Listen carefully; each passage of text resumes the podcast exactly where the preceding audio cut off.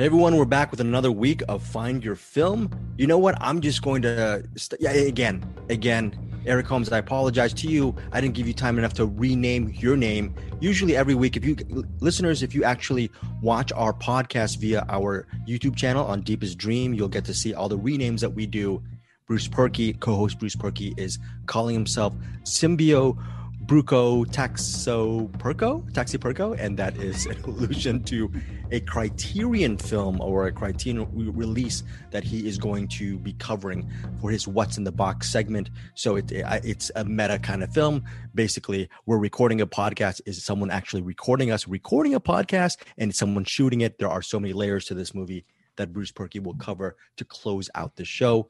Eric Holmes, do you want to rename yourself? Do you want as a Green Knight or the Green Holmes, or I'm trying to think of a name for you. The Assassination Holmes, Holmes Bureau, the Bureau Holmes. I'm just going to be Greg Swarovski because I don't have, maybe I'll just call myself Lala Greg or something like that because that's going to be some, speaking of which, we're going to do some Lala later this episode. You're going to know what it is. Hint, it's a musical. Hint, it stars Ryan Gosling. Hint, it also stars Emma Stone. And so Bruce has a lot to cover this week. Okay, we have a lot of films to cover. We have Joe Bell, the Mark Wahlberg movie that's based on a true story, How It Ends, a movie that Bruce and I will be covering. It's exactly how it ends in L.A. Bruce, does anybody walk in L.A.? What do you think? Only the missing persons walk in L.A. Only the missing persons.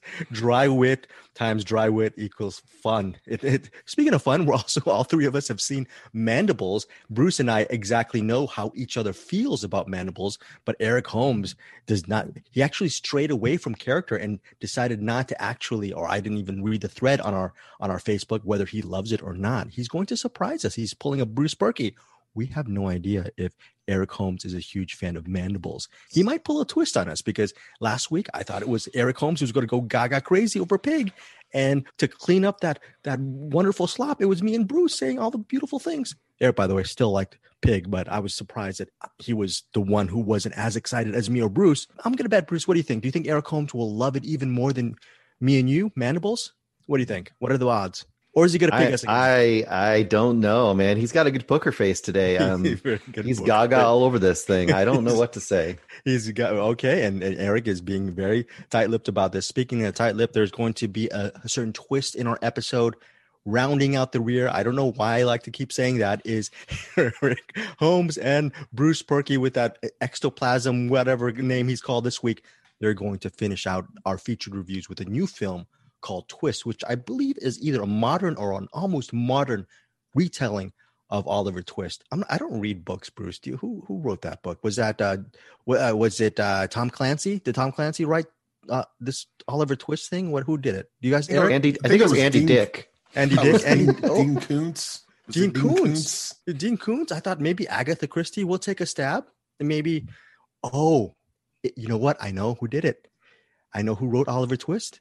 It's the illusionist, guys, the magician, you know, the good-looking magician. David Copperfield is the actual author of Oliver Twist.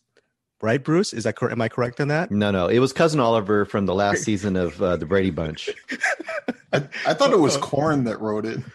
Oh, very Korn. And then we went to new metal or alt metal. I don't know, whatever that metal is. That was our Dickensian round of dry wit, and I hope you still stay on the show and listen to our reviews. Dickensian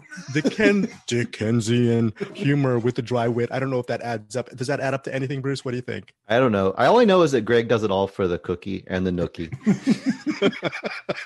Very good, Bruce. Okay. Actually, I'm sorry, Eric. I'm going to say this. Bruce is our voice of reason. Bruce is also our archivist. Not, you know, you're going to be our voice of reason. Eric is the ringmaster because he actually, since Bruce, you and I really don't have any friends, we just stay to ourselves. Eric is the one who brings people in, you know. So you're the voice of reason and the archivist. What are we celebrating with this episode, Bruce? Can you tell our listeners what we're celebrating? I believe this week is the official one-year anniversary of the official beginning of Find Your Film, when it actually was its own named podcast. Right. Wow. Eric, have we grown as friends and cinephiles over the year, or have we undoubtedly regressed as a collective? What do you think? Probably moved a bit sideways, which is good. Sideways is good. Yeah, again, we all know that Eric Holmes will leave this podcast, this Find Your Film podcast, once it reaches episode 669 or 666. Just remember, there will be an opening when 666 or 669 episode. Well, thankfully, we've been doing the director's spotlights, which kind of, and then the random interview, so that kind of threw off our episode number. So I think you did that on purpose, because you're like, if we do it, if we number these, as soon as you hit 69, Eric's out. Yes, definitely. That first number up to 100 with a 69. Thankfully, I mixed things up with you. Thankfully, but you know what? The number of the beast is coming. Well, time flies very fast. We never know. Okay. Anything else we need to talk? Oh, also, a little plug on our podcast feed. I finally, after about 6 months, we actually taped this Kubrick episode 6 months ago. Just kidding, about 3 weeks ago. That's not kidding. With Anderson Cowan, our good friend from Cinematics, the Film Vault, director of Groupers, The After Disaster. He talks about his passion for the Stanley Kubrick films Lolita and Spartacus. Very good. Take a listen to our podcast feed. The only caveat is that you have to, I would suggest you've watched at least both of these movies, because we do talk a little bit about spoilers. Bruce, do you think Eric Holmes should finally, before even, we have a lot of work to do reviewing this episode, reviewing the films this episode. Then after this, we have to find new films for next week. But before that, do you think Eric Holmes should watch Barry Lyndon sooner than later? Because I'm trying to say this is just the best film of ever by who's that guy's name? It's not Charles Dickens. Oh, Stanley Kubrick. Don't you think Barry Lyndon is high up there, or am I just off my gourd? I think he should watch Caveat, because he keeps saying that word and he hasn't watched that movie. I almost watched it this week, and I don't have Shudder anymore, so I got to get Shudder. Oh, I was like, oh shoot, we're doing the thing tomorrow. I'm gonna watch Caveat. Blah blah blah. Please redo the. Oh shit. Okay. Well, so I'll figure that out this week, and I'll for sure watch Caveat next week, or by next week. You deciding not to have Shudder on your streaming services, like me taking my Brian De Palma Blu-rays and hawking it at my local store. It just doesn't make sense. I got a new card, and I never went back and re-entered the numbers on there. So okay, cool. That was the thing that happened. Okay, you're going to be back on Shudder sooner than later. Yeah.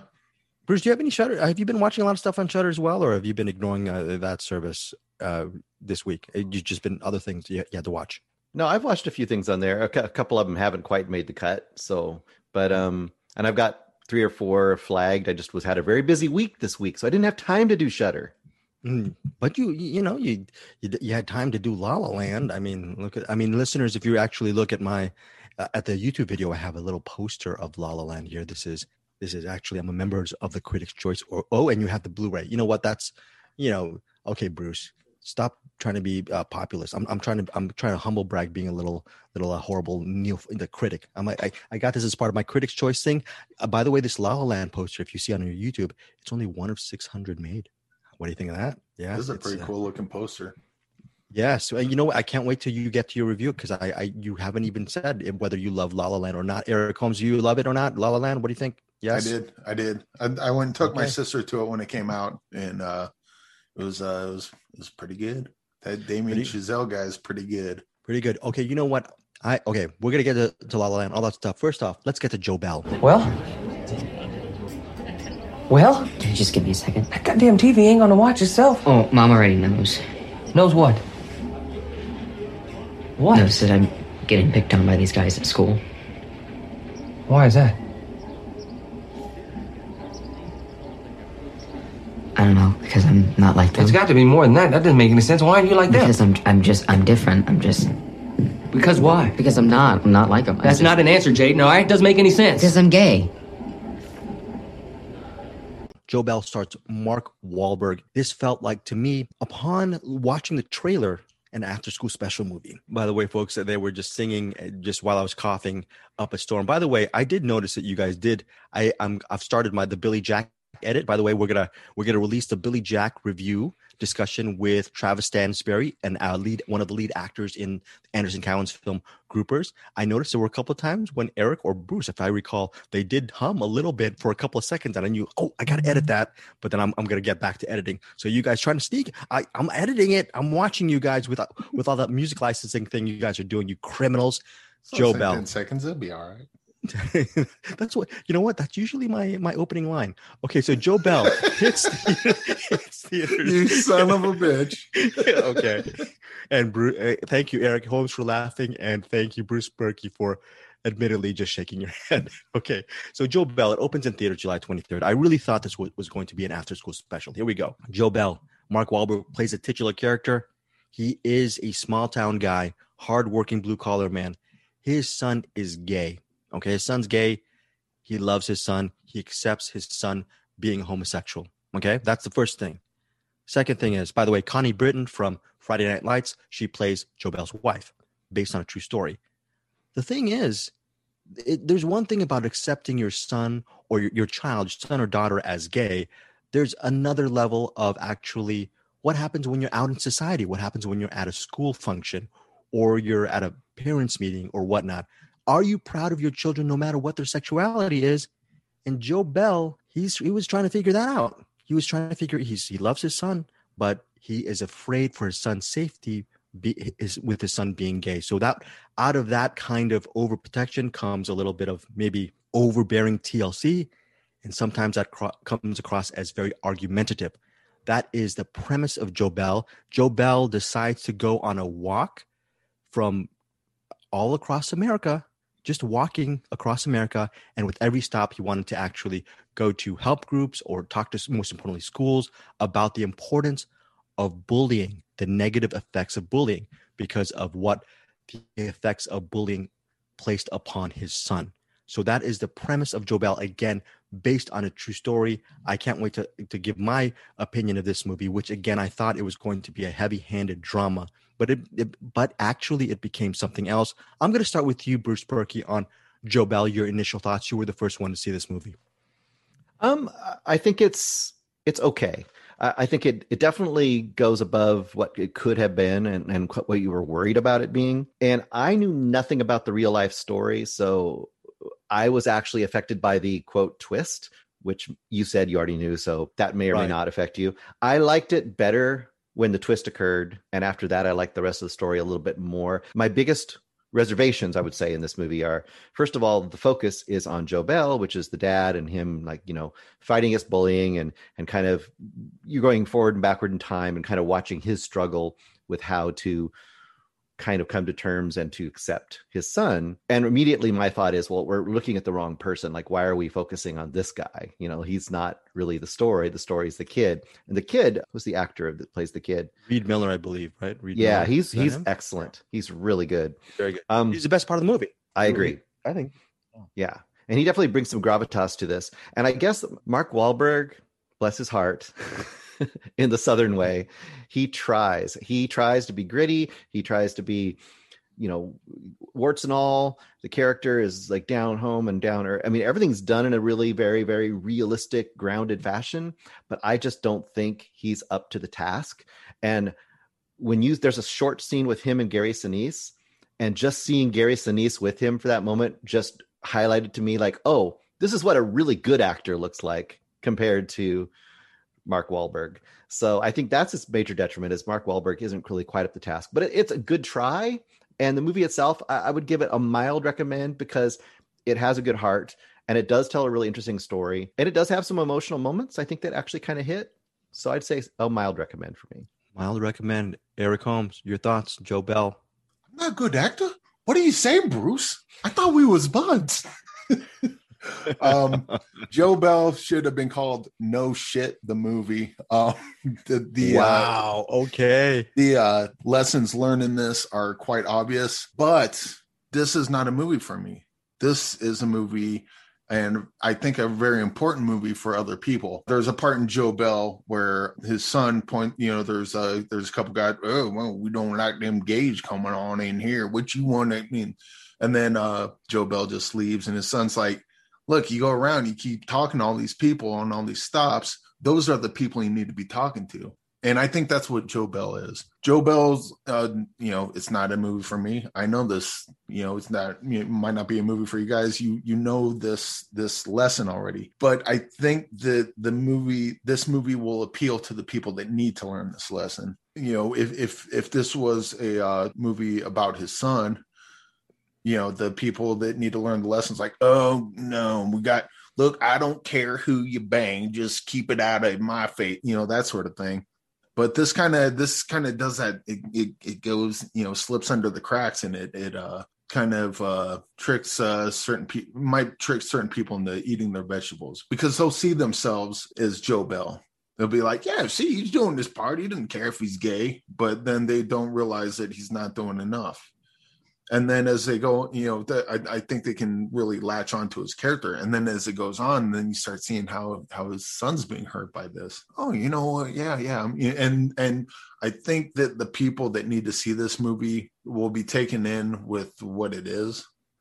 And then the vegetables will kind of be snuck little by little onto their plate until by then, who knows, that this could be a movie that changes people. It's definitely saccharine. It's definitely not for me, but you know, I don't need to learn this lesson. And I think the people that do will eat this up and go, you know, I saw this movie, Joe Bell, and it's a really good movie. And you should check this one out, because I, you know, this is the kind of movie that does that. And those people kind of, you know, make that sort of conversation about. So good on Joe Bell and good on the filmmakers for doing this. And I hope it works as intended. So this movie is written by the Brokeback Mountain team, Diana Osana and Larry McMurtry. It's directed by Reynaldo Marcus Green, and it comes out Friday, July 23rd. Surprise, I ended up liking this movie more than both of you. One of the reasons why I really enjoyed this, actually, surprisingly so, I give this a solid recommend. Joe Bell, played by Mark Wahlberg. Yeah. When anyone, unless you're Tom Hanks, if you're sitting next to Gary Sinise, good shot that he's going to blow you out of the water. It's like A++ acting, and Mark Wahlberg tries his best. He does a good job as Joe Bell. They portray Joe Bell as a person. They could have made this a very, you were mentioning saccharine, Eric. Yeah. I mean, the message, we've heard it before, and some people really need to hear this, but it goes certain ways where they didn't make it overly saccharine, meaning they could have made Joe Bell almost a saint. They could have covered up a lot of his flaws, and they could have made all these really grandstanding speeches about bullying in the movie. And there are a couple of speeches, but it's not slathered in honey and all that stuff. It's actually a well done and, in my opinion, resonant drama. Connie Britton is very good. But like Bruce, you were saying, the star of this movie is Reed Miller as Jaden Bell. Fantastic in Joe Bell. So, yeah, that is a slight recommend from Bruce. That is a...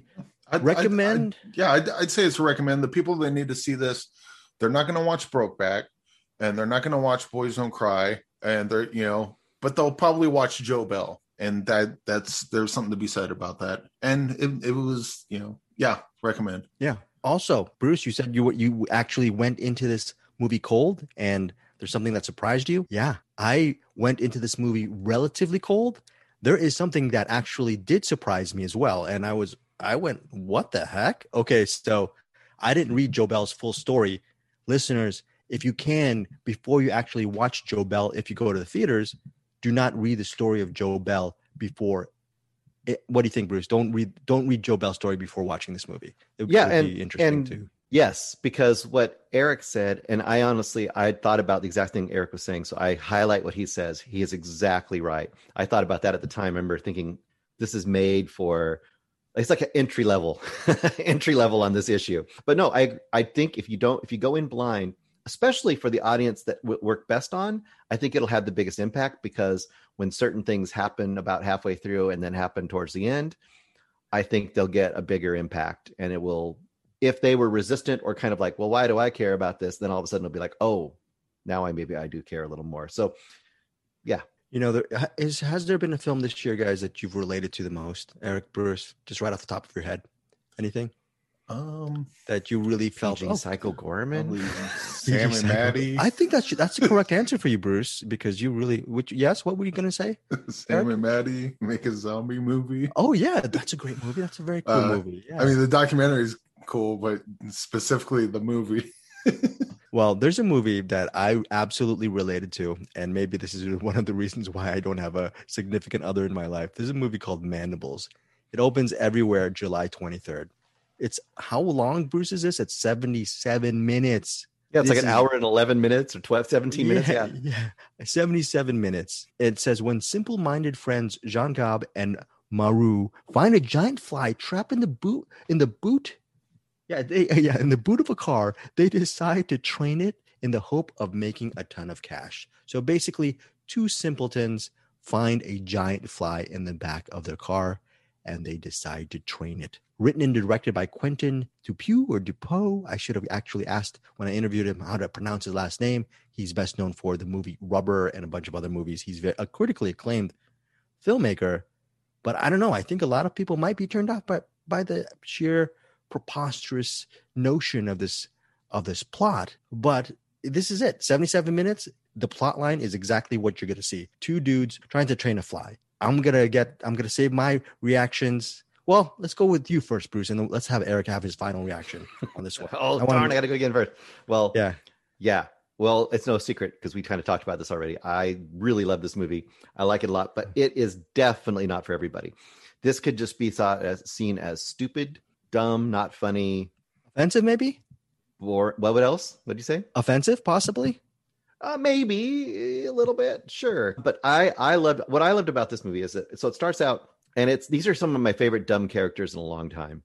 Two dumb characters that are just doing one dumb thing after another. But I just love the setup. The setup is, hey, all you got to do is take the suitcase, put it in the trunk of your car, take it to another place, and we're going to give you money. Don't look at it. Cool, great.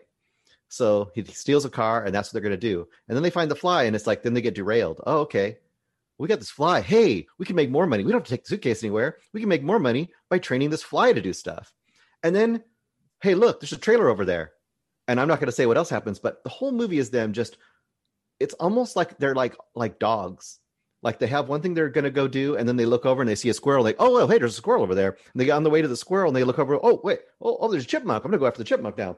Like the whole movie is them just getting distracted by one dumb thing after another. And honestly, for me, this is kind of one of those movies where just being with these two guys, wherever they're at, is fun. And when a third character, when Agnes comes into this movie. Played by Adele Exarchopoulos, and she's best known for her work in Blue Is the Warmest Color. When she comes into this, that is the magic ingredient that just, for me, sent it to. I was in love at that point. Totally.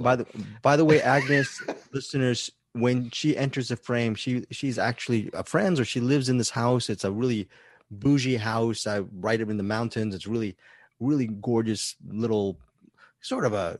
Not a like sort of even a mini mansion. It's just a beautiful home. There's a pool, and these two guys, they just, I guess by happenstance, they just stumble onto this whole weird unit, bourgeois unit. And Adele is Agnes. She enters the frame, yelling at the top of her lungs, and she's yelling because that's the tenor of her voice because of I think Bruce, because of an accident or something like that. Yeah, like a traumatic brain injury or something. Yeah.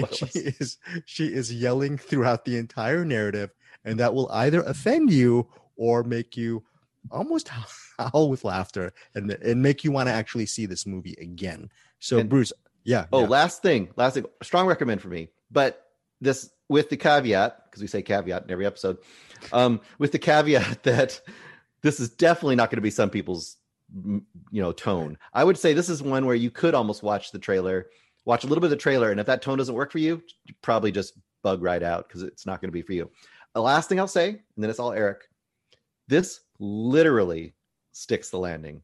Beautifully. Yes, so. Beautiful. And by the way, the fly, it's not CGI. It just, you can actually feel like you can touch a fly. It feels good. It's good, right? It's the way they do the fly is very. It's preposterous, but it's great. Yeah. Yeah. And you know what's also, before we get to you, Eric, the humor and some of the stuff, it doesn't go as overboard as you think. It's just a funny movie. To me, it doesn't go completely crazy.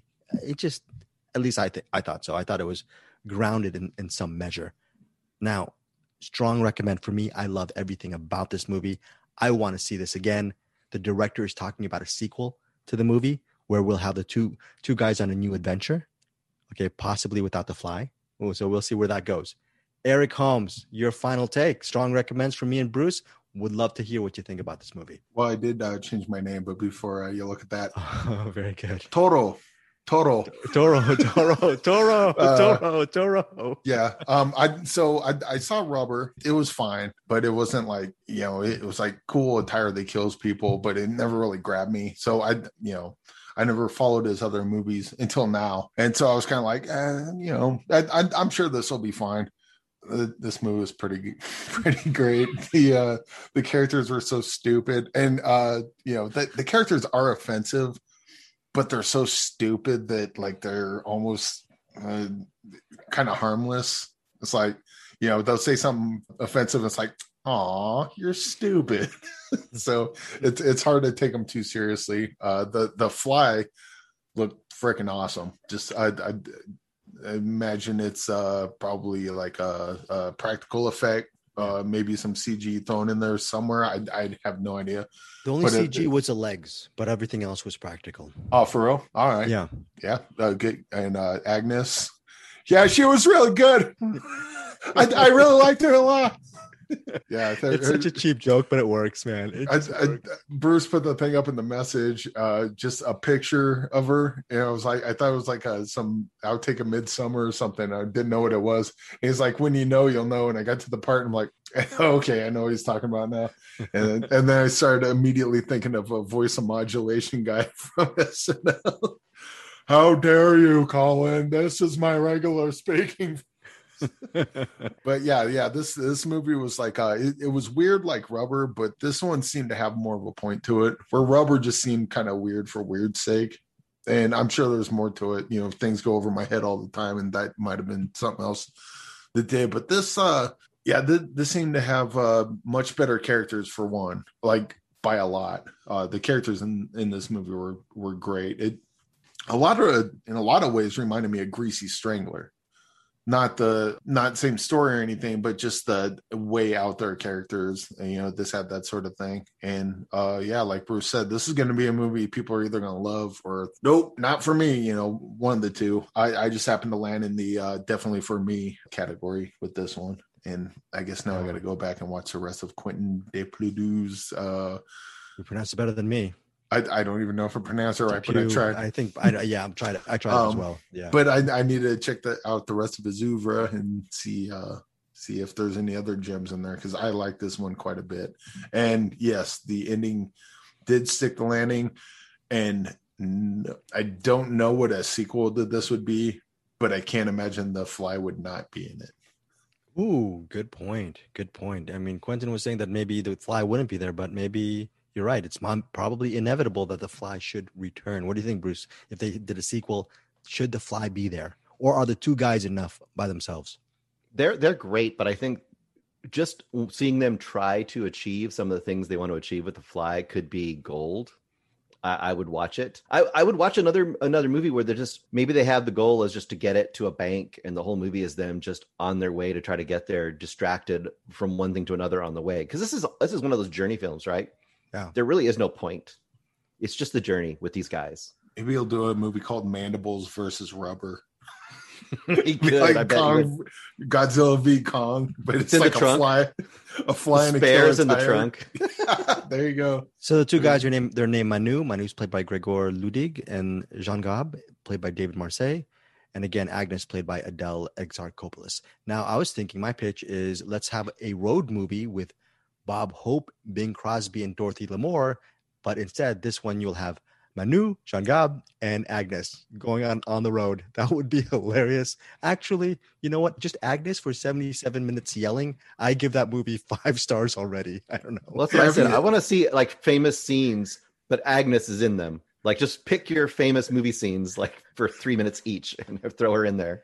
Yeah, if you do a sequel to this without Agnes, that's like textbook missed opportunity. Yes, it is. It's you know, I don't know. This is this low hanging fruit humor, or is it good humor? Because What is it? I think it works. It's just I think it's someone that understands certain characterizations pretty well. Very good. You know, like they do stupid stuff, and they're in a weird world, and they're weird characters. But the stuff that they do is like, I know some idiots that would fall for that, or I know some idiots that would pull that off, or think that way. So I will defend this as well written in this aspect. It's silly and low hanging fruit in the way they're presented. But I think it's intelligently written because it takes it from the point of view of like, here's these characters in the world. How would they react with the situation? And it goes with them in a way they would naturally go, as opposed to forcing them because the plot wants them to go places. Right. And I think that's what makes it great. So to me, it's kind of like we talked about with Death of Dick Long. Like there's a couple characters that made a bunch of really bad decisions, but it made sense with their characters. So in that sense, I think it's good writing, but it may not be everyone's style. Yeah. It is our style. Yeah, this definitely has kind of a Wes Anderson feel to it, which also worried me at the beginning because I'm not a Wes Anderson fan. So I was like, oh no. But this one definitely won me over. Okay, so Mandibles. Yes, Mandibles. By the way, spoiler alert, Mandibles. When you think of Mandibles, you're thinking, does that have any kind of relation to The Fly? Well, you're going to find out why Mandibles is called Mandibles in the movie, and we're not going to spoil it for you. So just, that's another really wonderful treat. And like Bruce said, this is a movie that definitely sticks the landing. If you want to check it out, it's in theaters and it's everywhere. I'm assuming on demand starting July 23rd. Another film that's out Friday, July 23rd, but most of you will see this on Prime Video come August 6th. The week of August 6th, by the way, we will have a special, instead of our weekly Find Your Film thing on that week, the week of the first week of August, we will be doing something I believe Bruce called Valapalooza, and that is going to be a spotlight on the work of Val Kilmer, where I think we're still hashing it out. We're going to maybe dive a little bit deeper on the documentary Val because it comes out on Amazon Prime Video that week, and then each of us will either have one or two Val Kilmer recommendations to have as well to just flesh out that entire Val Kilmer episode. But for the purposes of this show right now, since the documentary is coming out in select theaters July 23rd, we want to actually give you guys a little bit of a sneak little review on Val, which is actually what I just read this. The cinematographer for Val is actually Val Kilmer because a lot of this movie is based on his hours upon hours of footage, home video footage that he's shot since he was a kid, growing up in Chatsworth, California, all the way up to present day. Mr. Eric Holmes, I'm sure you're a huge Val Kilmer fan. How did this movie actually, Eric, you're the first person to actually watch Val. So we'd love to hear your thoughts if this documentary worked for you. Yes, I did. But I mean, I'm a big fan of his, watching him show up in the birthday cake and having heard him going through the throat cancer and stuff and just seeing him work in the birthday cake, even limited with his voice, it made me happy to see that he's still been able to do stuff. And then watching how he kind of takes his health in stride, his health problems in stride, looking back on his career, having his son narrate for him, but since he can't talk real well, that was awesome. I mean, it was like right there. You want to talk about low-hanging fruit, but that low-hanging fruit hit me right in the gut, and it totally worked for me. This whole movie worked for me. And then even seeing getting behind-the-scenes stuff, movies he's been in, specifically The Island of Dr. Moreau. I'll leave that there, but you guys know what I'm talking about. There was a particularly, I mean, that whole section was just rife with that could have been its own documentary right there. But yeah, this was real good, kind of a puff piece, but there was enough there that's worth sinking your teeth into. And if you're a Val Kilmer fan, I mean, it's a no-brainer. Yeah. Bruce, did you see this as a puff piece, or what did you think? No, I thought it's not like a deep expose or anything, so I guess in that sense, yes. But I mean, this is more of like an autobiography retrospective, but the advantage it has is, say you take a retrospective of whatever actor you have, and then say, as you start hitting each of those like prime movies in their career, you have all the behind scene footage that they shot. And that's essentially how this kind of plays out. So every time you're coming up to a new movie, you're like, oh, I'm coming up to Top Gun. Oh, wow. Here's stuff from Top Gun. So I think it has an added element from that all the way through. And then there's some other stuff just about his family. And if we get more detailed, we'll talk more about kind of maybe some of the broader strokes of kind of things that you may not have known about his life in general. But that stuff is really interesting, I think, especially if you're a fan of the movie, to think of. I was thinking, I don't know about you guys, as I was watching, I'm thinking like, I wonder if there's any footage from this movie. And then, oh, of course, now we're in this movie. Cool. And I'm not going to say which ones, but there, if you like his movies, I think there's going to be something for everyone who likes his movies in this. Real quick, I think one thing I was kind of disappointed about, and granted, the movie can only, you know, they only got so much time to get there. But they went deep dive into a lot of movies, but they didn't deep dive into all of the movies. I don't want to say which ones they just kind of glossed over, okay. But there were some movies that they had the title of the movie and it just kind of went by. And I'm not going to say which one I was really hoping to hear about, but you'll know when you see it.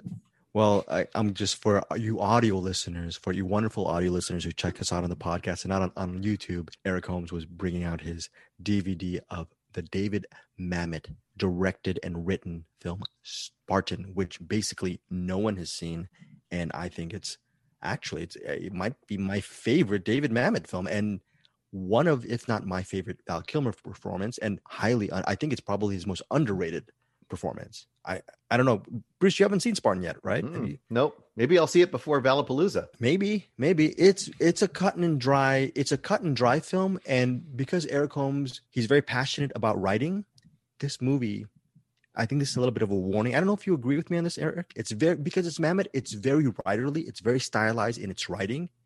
So it's one of these things where you're gonna really love it, or you might be left cold by it. So just wanted to. But since I think you're in the Mamet world as well, I think you got to really hop to it, right, and really enjoy Spartan. So, Eric, should we have one or two choices next week? In a couple of weeks for Valapalooza, do you think we should just spotlight 3 movies or 6 movies? What do you think? I was looking over his IMDb, and I think there'd probably be a lot of crossover. So maybe we just kind of zip through the IMDb and just kind of give a quick 1-2 of his movies. Well, that was a good one. Ghost in the Darkness, like that one. Next. And well, here's the thing. I'm definitely going to rewatch the Ghost in the Darkness in a couple of weeks. And maybe maybe each of us will watch at least one Val Kilmer movie for that week to recommend or not. And I'm assuming Eric's going to rewatch Spartan. And I think Bruce, you have. Yes. I'll pick something to rewatch. Maybe some of our listeners would like to write in or send us a recording of some of their favorite stuff. That would be fun. That's great. Well, yeah, you have 2 weeks, people. Come on now. Okay, yeah, no, that's a great idea. Again, maybe I should just call Bruce Purkey Idea Man, because that's another great idea from Bruce Purkey. He's the one who thought of What's in the Box. So he's the one who actually remembered this is our 1-year freaking anniversary. So yeah, we're gonna actually get to our community. Tell us what Val Kilmer movies you would love for us to watch or rewatch. Bad confession for me. Real Genius. What does Real Genius, Top Secret, and Willow have in common? And The Doors. They're all movies that Greg has yet to see already. that Greg has yet to see. Can you believe that? That is. Of those, I would see Top Secret first. Yes. And I hate Jim Morrison, but The Doors is pretty sweet. Really? Okay, Eric. What are you trying to know? Actually, watching The Doors made me hate Jim Morrison. Anyone that I don't know how true it is, but if he actually did lock his girlfriend in a closet and light it on fire, let me just say I'm glad he's dead. Okay, fair. That's fair enough. If that's true, I don't know how true that is, but if he did that, you want to talk about Harvey Weinstein being a monster? That's a fucking that's a total. Yeah, that's a terrible thing to do to someone. That's basically trying to murder someone. He was good in that, though. Yeah, Kilmer was good in the Doors. Since we're talking about this, the Val Kilmer, they showed him doing the Mark Twain stuff, and he always wanted to do that movie, but he probably can't because of his voice. Right. I mean, there is Mark Dwidziak. He does do a pretty good Mark Twain, so maybe if Val Kilmer's listening to this, forget I said kill Jim Morrison, because he's already dead. He's a piece of shit anyway.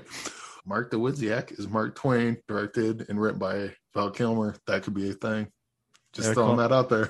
You like that, Bruce? The Pitchman Eric, what do you think? I do like that. I think that's great. And by the way, Mark DeWidziak, if you want to learn more about Mark DeWidziak, there's a very in-depth interview with him by Bruce Purkey on his YouTube channel, Rustomeyer, which you can check out. Right, Bruce? True.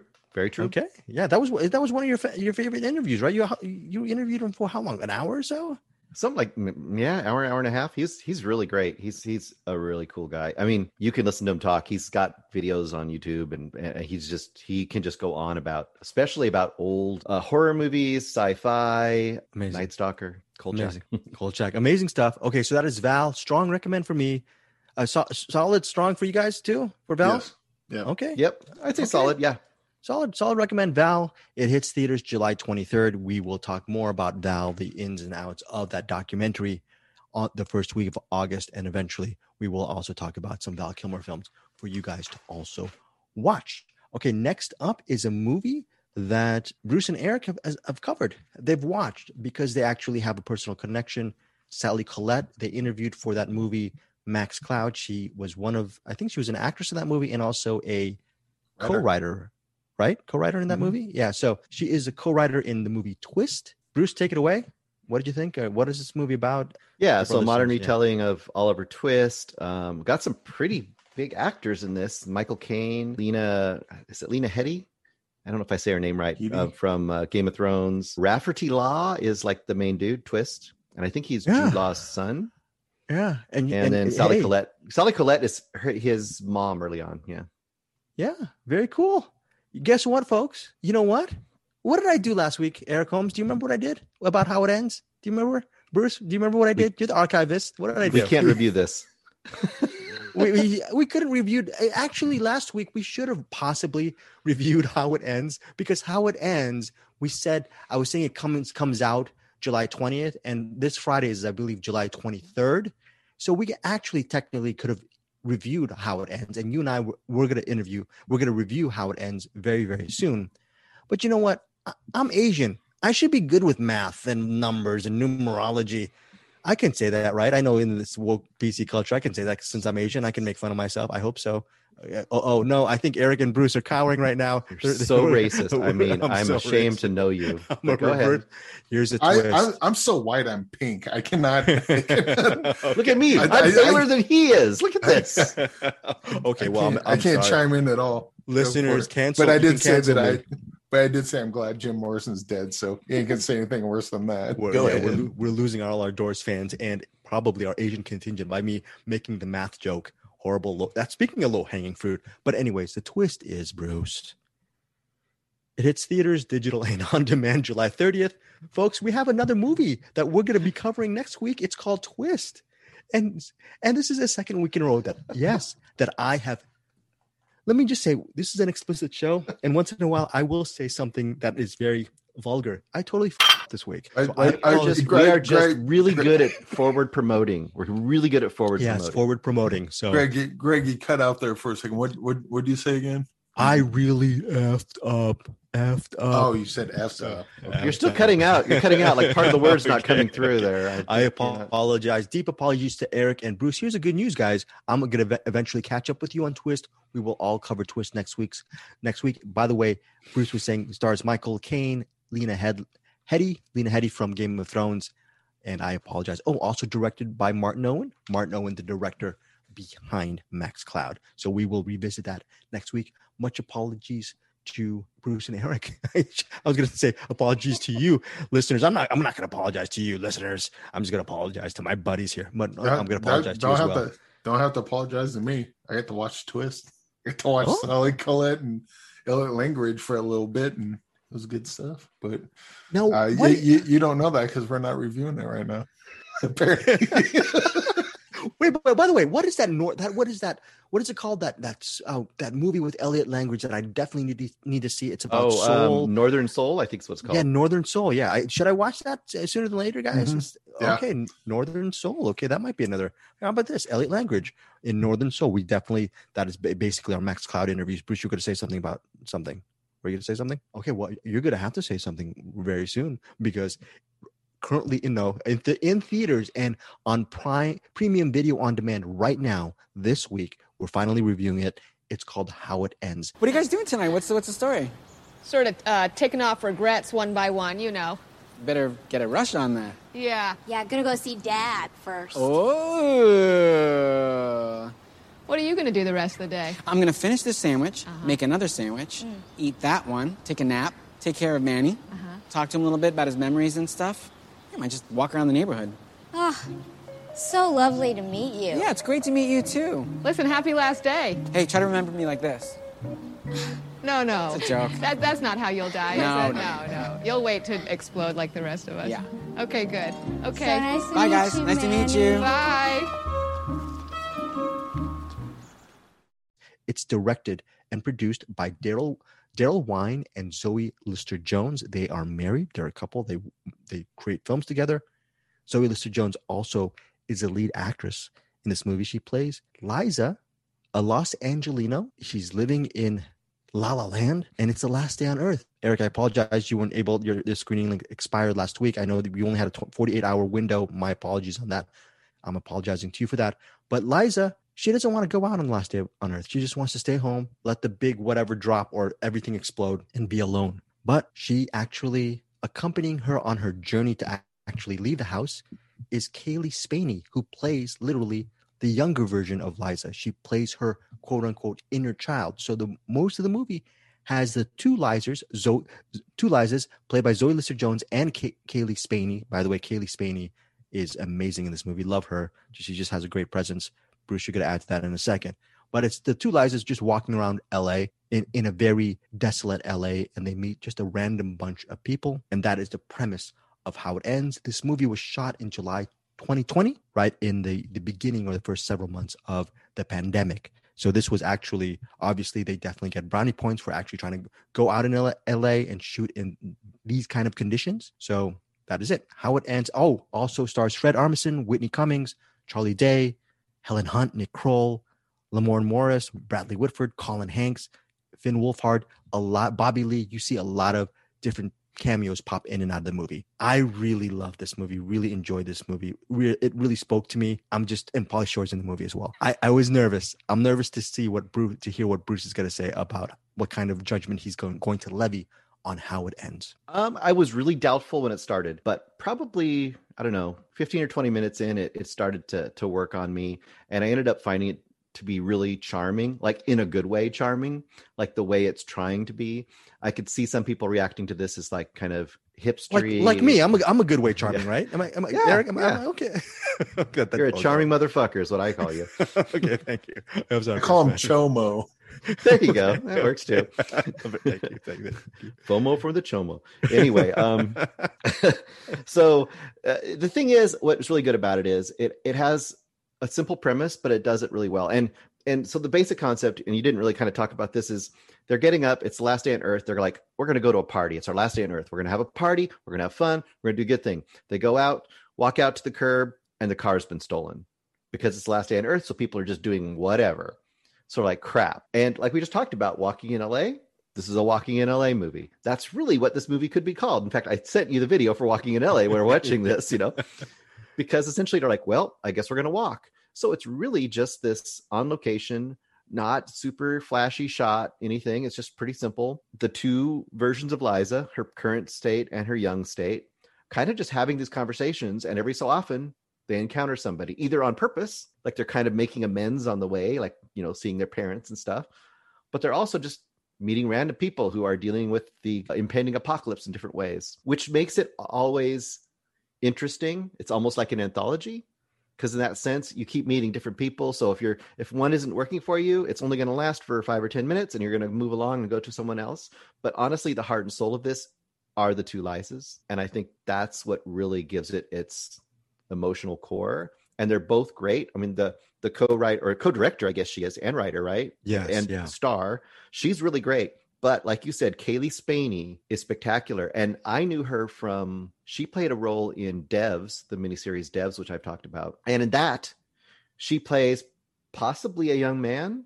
It's kind of, you don't know, but it identifies or most commonly looks to identify as a young man, but it, you know, might be trans person, might be a they, I don't know correct terminology, but to see this totally different type of role and to see her be so effective here and so effective there in totally different kind of roles makes me think this is a person to kind of watch for sure. This is good. This is fun. This is also light. This is one of those, like, you can't really go wrong with kind of movies. Also, little spoiler alert, if you love the music of Sharon Van Etten, I believe, there is a musical moment in How It Ends, which is undoubtedly, so you see that that was my iPhone slowly falling down a book. That's a nice audio. Let me try that one more time. Yeah, there you go. Sharon Van Etten. I'm going to say it one more time. Sharon Van Etten sequence is sublime and beautiful. And if only just to see that moment, I would definitely recommend How It Ends. But like, great review, Bruce. Overall, a very light movie with a little bit of dark underpinnings. But overall, the darkness doesn't really overwhelm How It Ends, which is very funny because it's the last day on Earth. It should be dark, right? But there's a very interesting light and embracing humanity tone that I enjoyed. I enjoyed How It Ends. So, and we also agree there needs to be a whole hell of a lot more Helen Hunt, like, in everything. Yeah. Why in the hell is she not in more movies? Because she just did that recent movie that we liked. What was that movie called? The weird, the mystery thriller one. Yes. Oh yeah, whatever that was. That was so good. Eric, did you see that Helen Hunt crime thriller thing? I forgot what it was called. Oh, it has a really weird name, like You Aren't Here or Where Are You? Yeah. It's something. Oh, Eric, you haven't seen it. Oh my goodness, Eric. But I mean, and she just does little. Like, this is. Yeah, there's always little scenes in here with different people, and she can just hit a scene. Once again, we were talking about how when you see a great actress or actor compared to someone who's trying really hard but isn't quite up to the task, she's just effortlessly amazing. You know, in like a 10-minute or less sequence here, you're just like, okay, yeah, Helen Hunt, she's great. Eric, I agree. Eric Holmes. What's the name of the movie? Get Thee to a Nunnery right now. Look up I See. Get Thee to a Nunnery. I mean, it's a poetic reference. I apologize. I'm not going to use that. No, it's called I See You. I See You too. It's just I See You. I S with Stallone? I See You. That's not bad.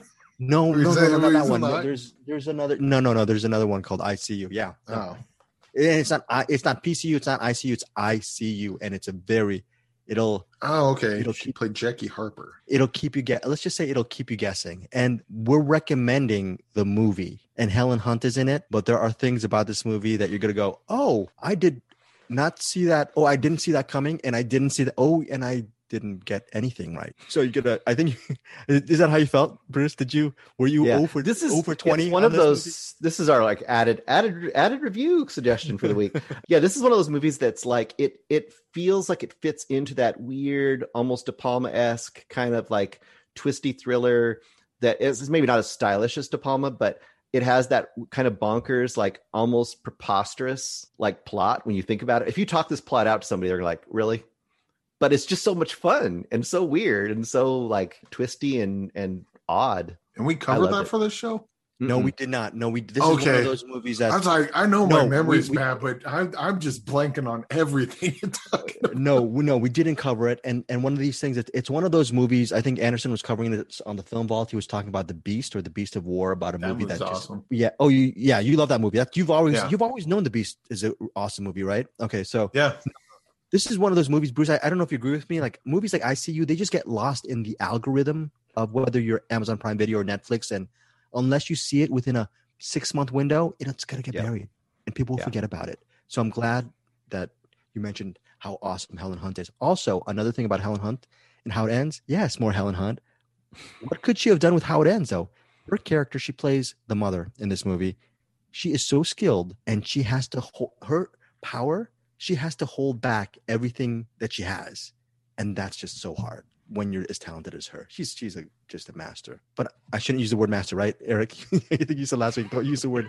She is such an expert in her craft, okay? She's a craftian. I just made up a word. She's a craftian, folks. Is that a word, Bruce? Craftian? Or what do you think? It is now.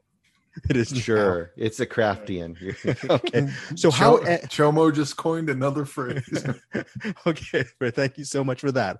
I think I like Chomo. It's very good. In select theaters this week, How It Ends. It's also on premium video on demand. I'm assuming Bruce Purkey, solid recommend for you. It is a solid recommend. Now, am I wrong? I thought it was on Apple TV Plus too. Oh, and Apple TV. Oh, yeah. Available everywhere. Thank you. And again, every single week, you guys have to correct me because I'm usually wrong 99% of the time. So, by the way, listeners, if you're listening to Find Your Film, we're about 99.99% inaccurate unless Bruce or Eric chimes in. Just FYI. So, again, and if you want to actually check in our... I'm sorry. We're 99.7%. And also, by the way... we're 66.9%. That's right, right. 96.96, 69.9. And we're the only podcast that will at least every week get one movie release date wrong, so you got to come back just to see the error-filled hijinks that Greg is going to do. So again, that is How It Ends this week. Thankfully, we finally finished that review. Available everywhere and in select theaters this week. Thank you, Bruce, for that correction. Now we're going to our recommendations. Bruce, what is your recommendation? We're skipping over you, Eric, because you don't have one, right? You don't have a recommendation this week. I do, but I guess we're doing that next week. So. Oh, wait. The assassination, the twist. And twist. Yeah. Okay. I will say that I did watch the Spartacus again with the Dalton Trumbo.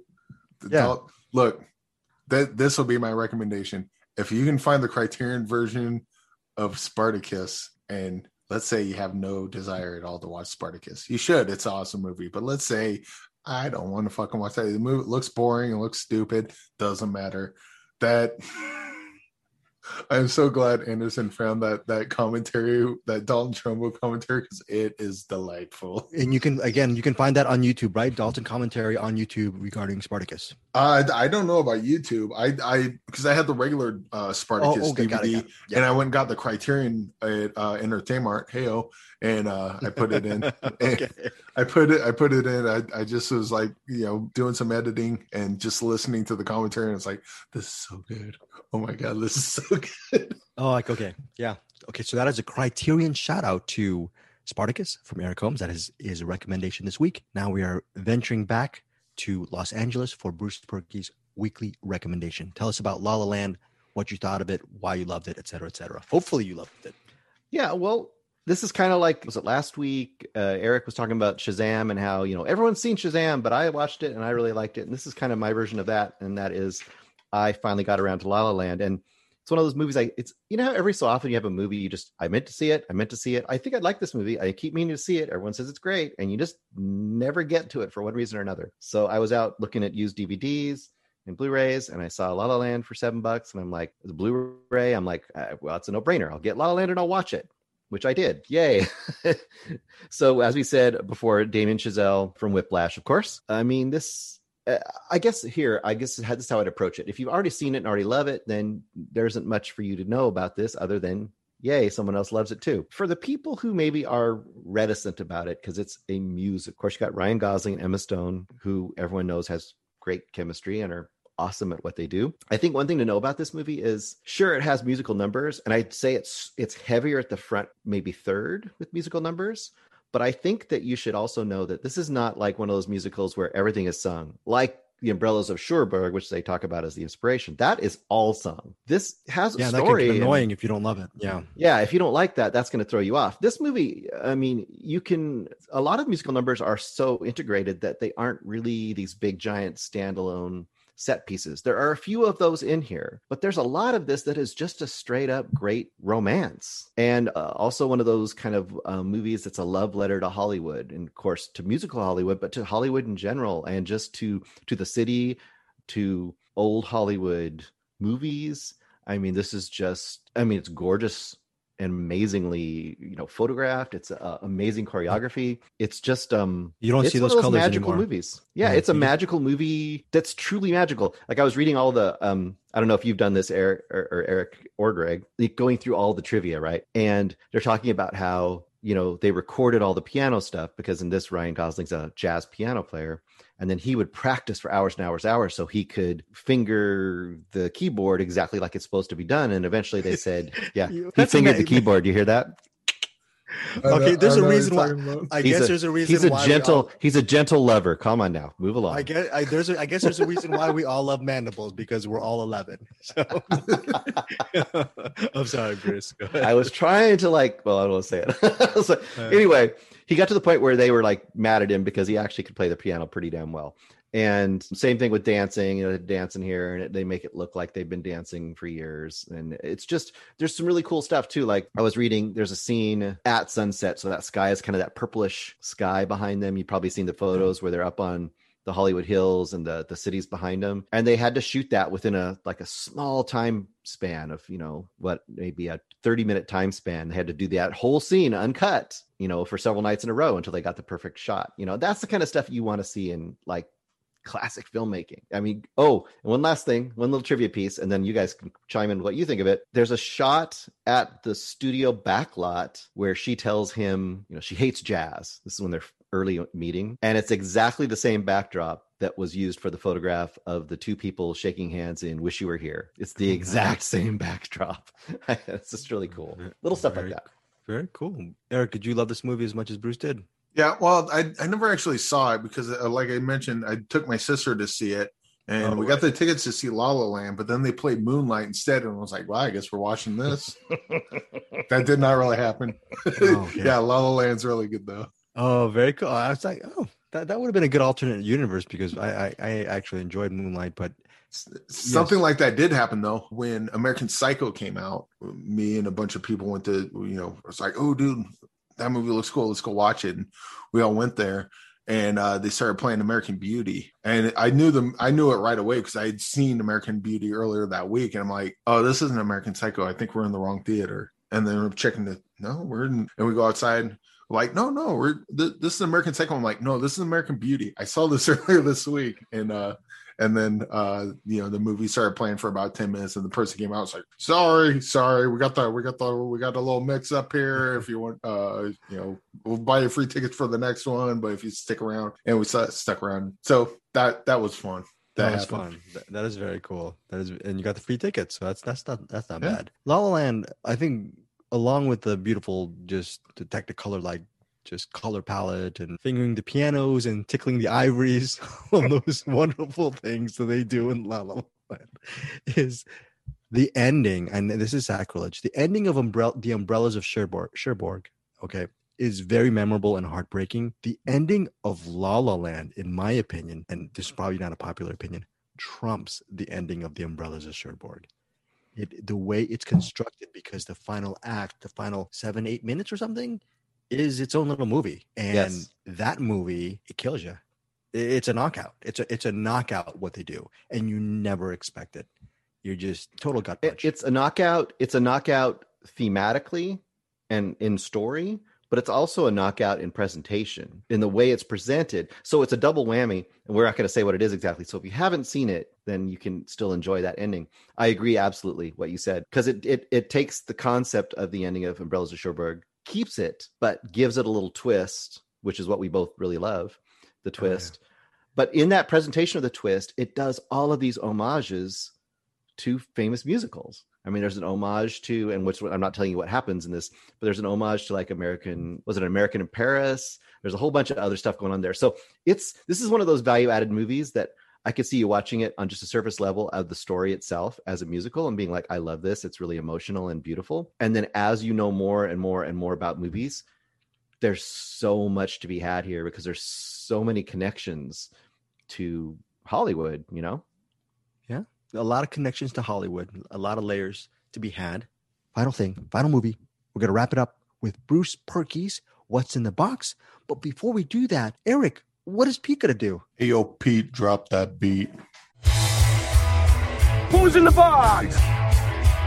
Oh, what's in the box? You lie! No! What's in the fucking box? Okay, Bruce, what you got? I don't even know how to pronounce this name or whatever this is. I'll do my best at this one. Now, this was suggested, and I forgot to write their names down, so you might have it off the top of your head, but the two filmmakers that made The Penny Black, when we talked to them, they suggested this movie because we had talked to them a lot about the truthfulness, or was there a fakery, or was it a real documentary, or what was the veracity there? And he said, well, this would be a great movie for you to watch because it involves some of those things as well. And it's from 1968, I believe. And it's called Symbio Psycho Taxiplasm Take One by William Greaves. Director, writer, co-star, HBO Max, Criterion. You can find this. Once again, it's not a very long movie. That's a good thing. I didn't write down how long it is. I think it's like a minute, an hour 20, something like that. Hour 20 minutes, something like that. The beginning of the movie is, it's very cinema verite style. Like it's very much like on the streets, real settings. It almost looks like it could be documentary.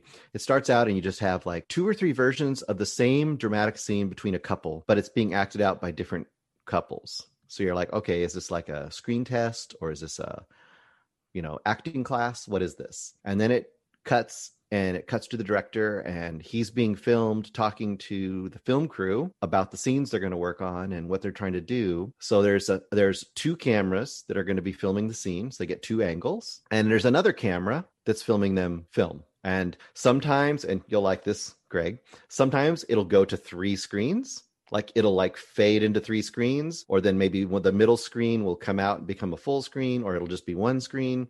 Love that. So you get that kind of whole like a split screen, triple screen kind of thing going on, which is kind of fun. So you see the same thing from three different angles. And as you're watching it, you start to discover, oh, they keep trying the same scene over and over and over again. They keep trying to do the same scene. They're in Central Park and they might be doing the scene and then the actors will stop and complain, or maybe a cop and will come into the scene and ask for their papers to show that they have a permit. So, and as you're watching it, just like we were talking about, you're starting to wonder like, now, is this real or is this part of the fake? That looks like a real police officer. And then like about, 15 minutes in, it cuts to a scene where it's the crew, and the crew are all just sitting around a room and they're talking about the filmmaker and they're talking about what they don't like about the filmmaker and what the filmmakers and how they want to do something different. So it becomes this weird, this weird juxtaposition of hidden camera meets actual cameras meets a meta commentary on filmmaking.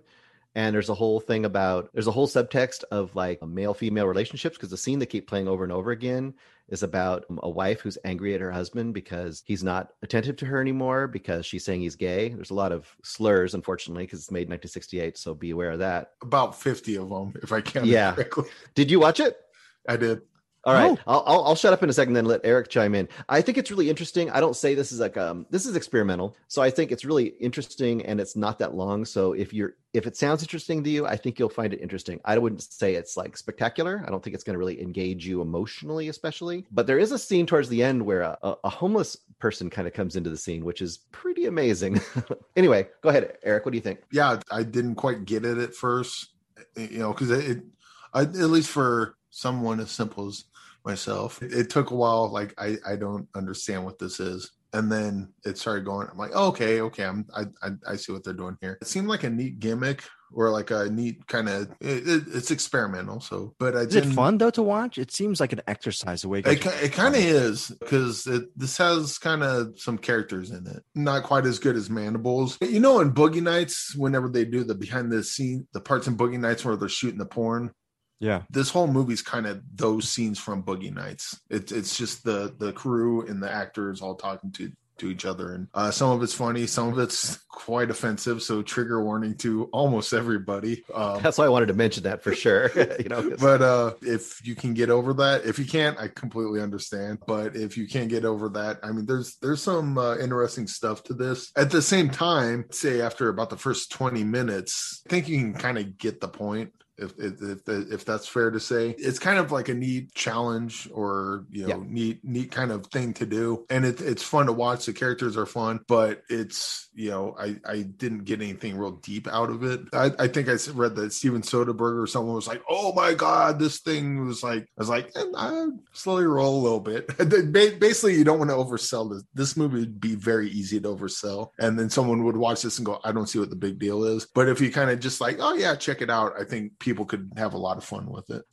This is my suggestion, just like you said. So, I mean, I kind of found the most entertaining thing was the two actors and kind of watching them go over and try to figure it out. If this is kind of interesting to you, but doesn't have enough meat on the bones, I would say if you kind of like the concept, but you wanted to be told in an entertaining, actual fashion that would actually engage you and lead to something, then I would go watch One Cut of the Dead, because One Cut of the Dead is the like fun, energetic, and really cool and ultimately affirming and joyous version of this.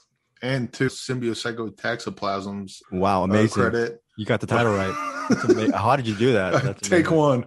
Sorry. On the first take. But to symbiocycotoxoplasms credit, one Cut of the Dead. Maybe that movie doesn't exist without something like this. So, I mean, in that respect, it's definitely commendable. And it's not a bad movie. I just think this movie, like, if you look up what people say about it, they treat it as if it's the second coming of Christ, and it's not. But that doesn't mean it's bad. I just think that this movie is way too easy to oversell. Well, this movie is worth watching. It's definitely definitely worth watching. Okay. Definitely worth watching. Again, with the trigger warnings, but it's also easy to oversell just because it's, you know, trying something new, especially when this come out, like 69 or something. Oh, okay, fine. The summer of, you know, so 69. The Penny Black filmmakers are director William J. Saunders and co-producer Alexander Greer. They recommended this to Bruce for his What's in the Box segment. Were they trying to tip their hat to you regarding their love for that film and its relevance to the Penny Black? Maybe. I was thinking of the Penny Black while watching this, and the main thing that came up was when we were trying to figure out if the Penny Black was real or not. And the symbiocycotoxoplasm is, you can tell that they're acting in certain parts because that's what it's supposed to be. But then when the camera goes back and it's supposed to be the documentary part, that's not supposed to be. And so there's parts where like, oh yeah, this must be the real documentary portion. Wait, no, none of this is real. Damn. So it's like kind of the exact opposite of Penny Black, but it gets in that what's real, what's not sort of headspace. I'll say there's even a point in there to talk to that exact point. There's a point when you could be like, oh, this other part is the real documentary. And then when the crew is sitting around, one of the crew people says like, but I could be lying. I could have just been told by the director to come in here and say what I'm saying right now. It even tells you in the movie, like, to doubt itself. So it does the same thing the Penny Black does. It doesn't let you know for sure, so it doesn't help you. Yeah.